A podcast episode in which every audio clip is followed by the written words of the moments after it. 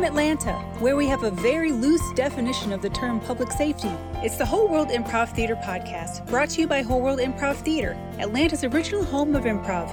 Here are your hosts, artistic director Chip Powell and a man whose morning ritual is pressing the snooze button until 10 o'clock, John Mihalik. Hey, everybody, it's John. Thanks for tuning in this week. This episode will be the last episode of season one. One of the things I've learned about making podcasts is not everything makes it to the air. So before we move to the new season, I thought I'd check my computer for anything cool that I haven't had a chance to use yet. That brought me back to the pilot episode. Before we began doing this weekly, we set up a test for all the equipment and software. Back in January, Chip and I asked for some volunteers to jump on a Zoom call with us, and we tried it all out. In the end, I took the interview with Manish Tyagi, and we used that as the pilot episode well, more accurately, the episode that got submitted to all the various podcasting platforms. They like to evaluate it, check it out, and make sure that you're not talking crazy. Or a Detroit Lions fan. Well, that is the same thing. Shit. Anyways, there were a few other cool conversations from that test session, so I thought I'd bring two of them out and we'd finish the season with it. First up is actor Sharon Powell, no relation to Chip. Sharon talks about the inspiration for some of her characters and the great public service she performed for her hometown of Atlanta. At Whole World, in 26 years, we went from being professional actors, putting this theater together. We were all working in the industry. Our first goal was to get a television pilot, which we did, and we successfully ran on Turner South, Last Hour Live, which was our show it was a very huge undertaking and it really tore actors apart. It was emotional. But the one thing that stayed consistent was the quality of the show here and the process in which we teach people. And we, about 15 years ago, woke up and were like, wait a minute, um, we've now trained doctors, lawyers, CEOs, business people, off the street people, and now they're in our show and part of our main cast. So we saw the climate change. And we saw it change through the training process that we used to train professional actors. And obviously, we had learned early on that it would help in corporate workshops because what we teach is about listening and communicating with others, which is a great thing. And so when you think about it, you get down to a housewife, someone who's worked in the industry, is now raising two kids in Midtown.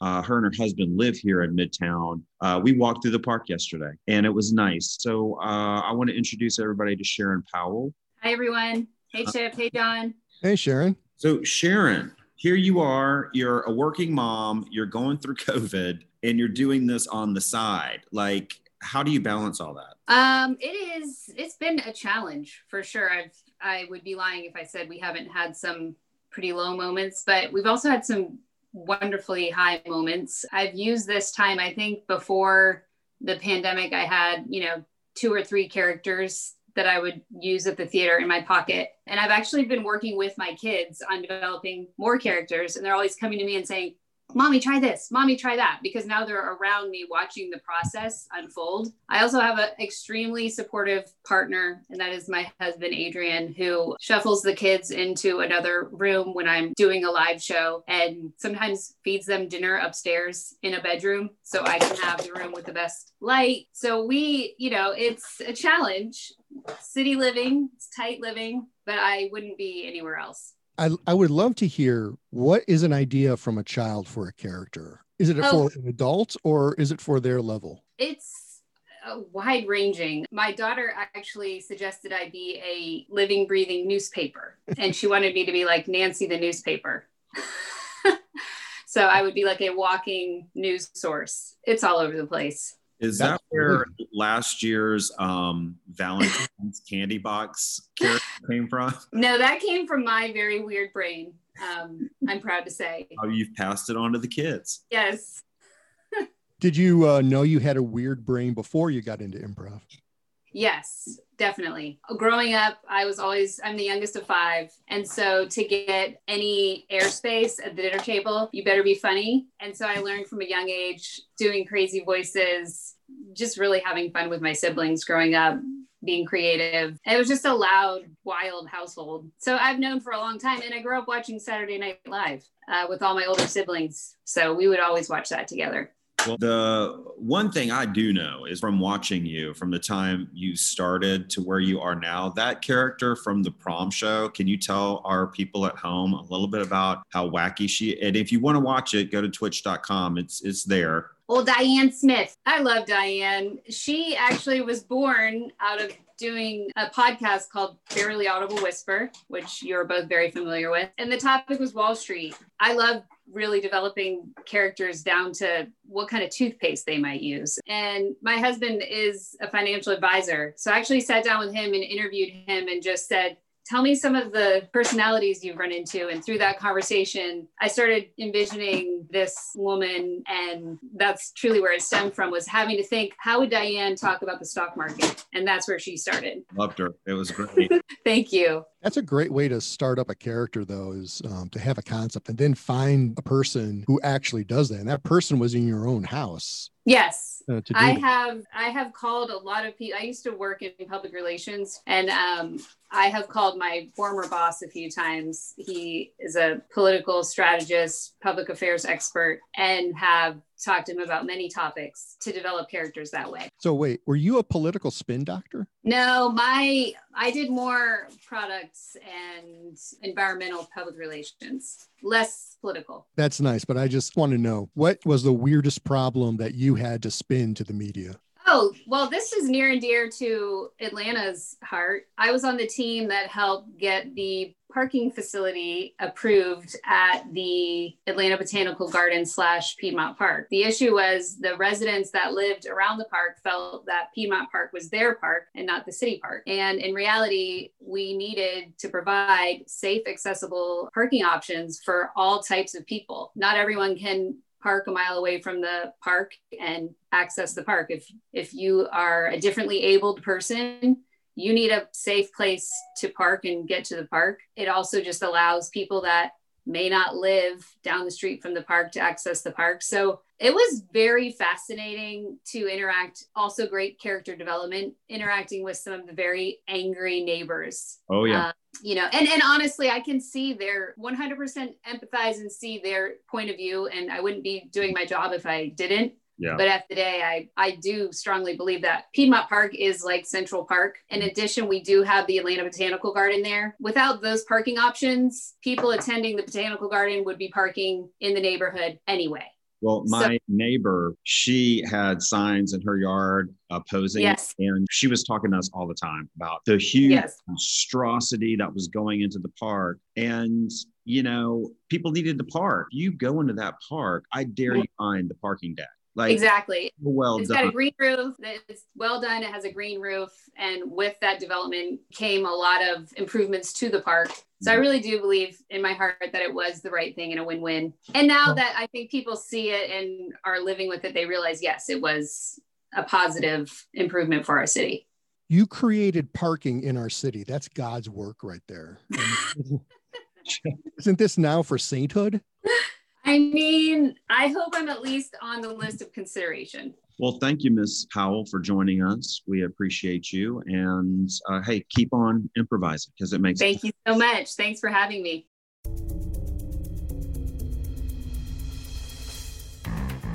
Do you live in Atlanta? Are you visiting Atlanta soon? Either way, a night at Whole World Improv Theater is one of the best shows in town. We're open for shows on Friday and Saturday at 8 p.m., and now there's a second show on Saturday at 10 p.m.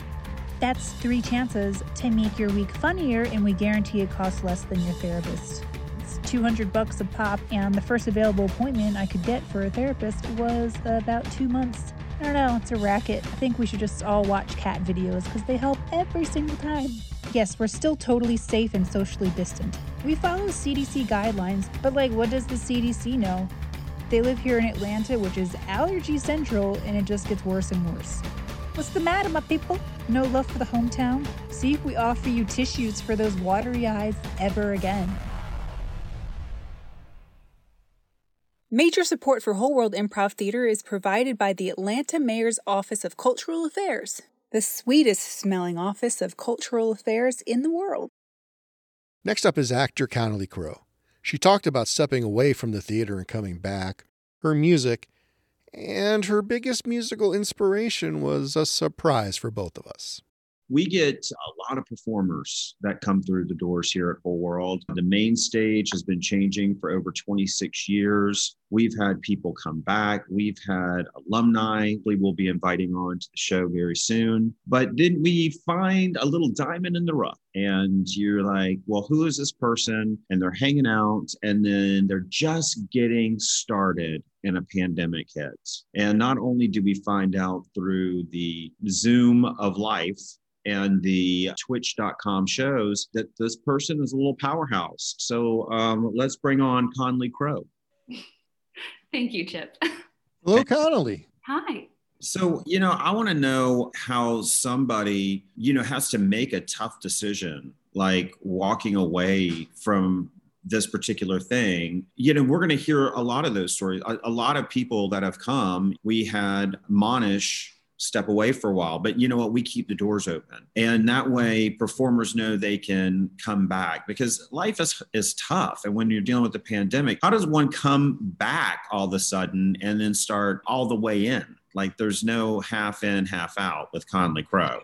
I know that is, yeah, that's a, um, that's true. When I find myself really excited about something, I do go completely all in. Um, yeah, I had been at the theater for a couple of years, signed up for my first improv class. I had just moved to Atlanta, was kind of in this transition phase of my life, and um, just drove by the sign on Spring Street. It was Whole World Improv Theater. You can't miss it. It's got a picture of Laughing Larry. Um, and I was like, shoot, I'll try that. That sounds fun. I think I was looking for a change and um, wanting to to mix it up a little bit. And um, I had been involved with the theater for a couple of years, and you know when the pandemic hit, we changed platforms, and I think we all kind of responded differently to it, and it brought some hardships for all of us. I think for myself personally, I um, felt like I needed to kind of dedicate some time to other things for a little while. And I felt like I wasn't able to give 100% to the theater. And so I took a little bit of time off. But while I was gone, I was still watching. You know, the we had these Zoom shows. We have like three a week. I was watching all the Zoom shows. I was still getting a lot of entertainment from it, and um, thinking about you know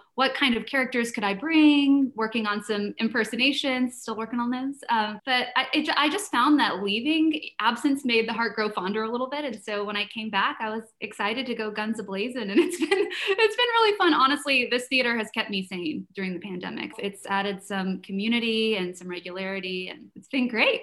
That's fantastic. And actually, you are an incredible performer, but I would be remiss if I didn't bring up you were an incredible musician. And then you have a skill that I just do not possess. You can do music and improv at the same time.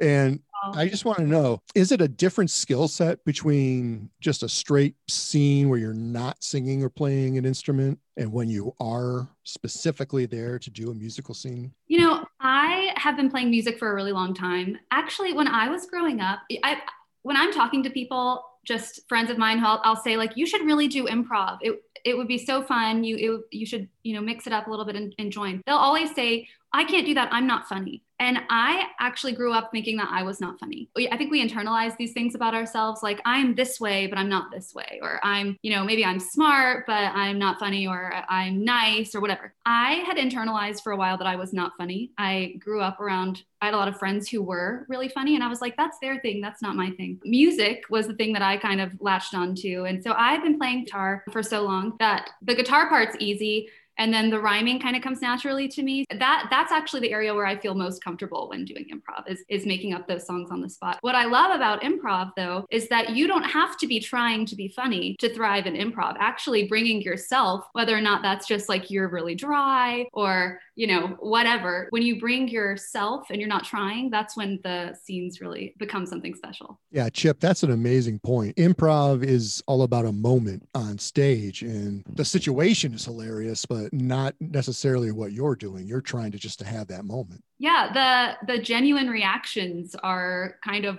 what make the scenes funny.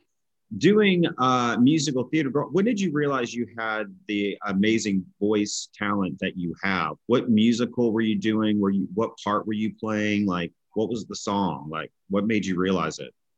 Actually have a really distinct memory, and and I had not thought about this until this very moment. I, when I was in fifth grade, I my mom sang we would like sing Mariah Carey in our house, but she, she wasn't a performer. Um, but she and I, I grew up living with her, and, and music was just a big part of our relationship. And sentimentally, I just have always grown up singing, but I didn't have a lot of confidence in it. And I remember in fifth grade, there was going to be a production of The Wizard of Oz just at a little community theater. And I had practiced somewhere over the rainbow. I was hitting the notes, but it was like, it was very weak. And I remember standing at the piano for my audition, and my mom was standing in the room. And I started to sing the first couple of notes, you know, somewhere over the rainbow, and I froze, just freaked out. And I looked at mom, and I remember I was like, Mom. and she looked at me and she was like, It's fine.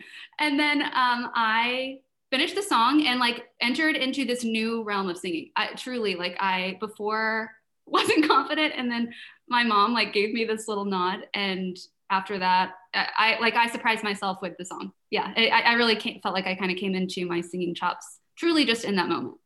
That's great. yeah, and you are an amazing musician. Thank you. Off the stage, how did you go from that to your incredible music? Yeah, the uh, studio time that you've got. Like, what? Like, talk to us a little bit about what it is that you're creating. Are you doing an album? Are you doing just songs? Yeah, my goal is to do an album. I've been writing music for, you know, probably since I was in eighth grade. And I am, I think, like a lot of us who create art, we are critical of it for, we're critical of, uh, critical of ourselves and, um, you know, critical of it for a long time. And I've just now got this collection of songs that I'm really excited about. And, you know, I'm excited to make an album with. So I, I'm hoping to record 10 songs. And I, hopefully this time next year, I'll have like something that you can put into your put on your record player or download on Spotify or something like that. But a lot of the music that I've been working on, um, a lot of the songs that I'm hoping to put on this album have come out of this time in quarantine. I think it's just been fruitful time. Um, but uh, I credit improv to some of the songwriting because I I tend my, my writing tends to be a little bit on the more the melancholy, so a, a little more on the sad song, the sad side. But I have incorporated a lot more humor into my writing recently. And even just like when exploring darker topics recognizing that like you can have humor in the those dark times too. And i actually credit the theater and and helping me to not take things so seriously and um, you know recognizing that you can have both. And the, the tension between like the humor and the pain you know it, that creates something that's cool. You mentioned mariah carey. Do you have like who's your musical icon um I have a lot of yeah, I have a lot of people who I probably who have inspired me over the years. Yes, a lot of female musicians. Mariah Carey is the one that's like always be my baby. That was in our house. That song was playing all the time. Um, but you know, a lot of like folk singer songwriters. Like I listened to the Dixie Chicks a lot when I was growing up. Uh, Carole King, Paul Simon. There was this British band called the Sundays. They're not around anymore, but they were. Yeah. I love them. They're my favorite band of all time, and I think like a lot of my a, a lot of how I sing has been influenced by listening to them growing up. You know, Alison Krauss there's this artist Patty Griffin who her songwriting's just amazing. I'm, you know, you, you get it from everywhere, but yeah, yeah. But Mariah Carey is where it's at. That is so surprising that Mariah Carey. hey, what are your social media handles where people can check out your music? Yeah, it's just my name across the board. Uh, Connolly Crow on Instagram, and I have a Facebook page, but really Instagram is where I do most of my promotion right now. That is the amazing Connolly Crow. Go listen to her music. Go see her on our Twitch shows and hopefully on our main stage very, very soon. Thanks, y'all. That's it for this season, but we'll be back with season two starting next week. We'll be talking about teaching and improv training, and we'll be starting with one of the greats. Hal Peller will be our guest, and just listening to him will raise your improv IQ by 20%. And we'll be making an announcement in the next couple of weeks that we're really excited about. So thanks for a great opening season, and we'll see you next week.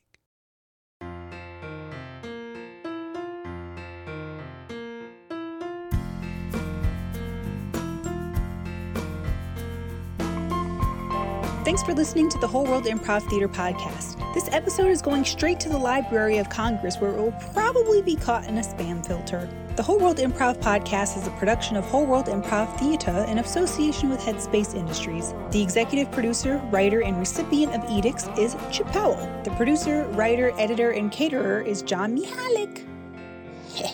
He's back with all the credits. Guess who's back?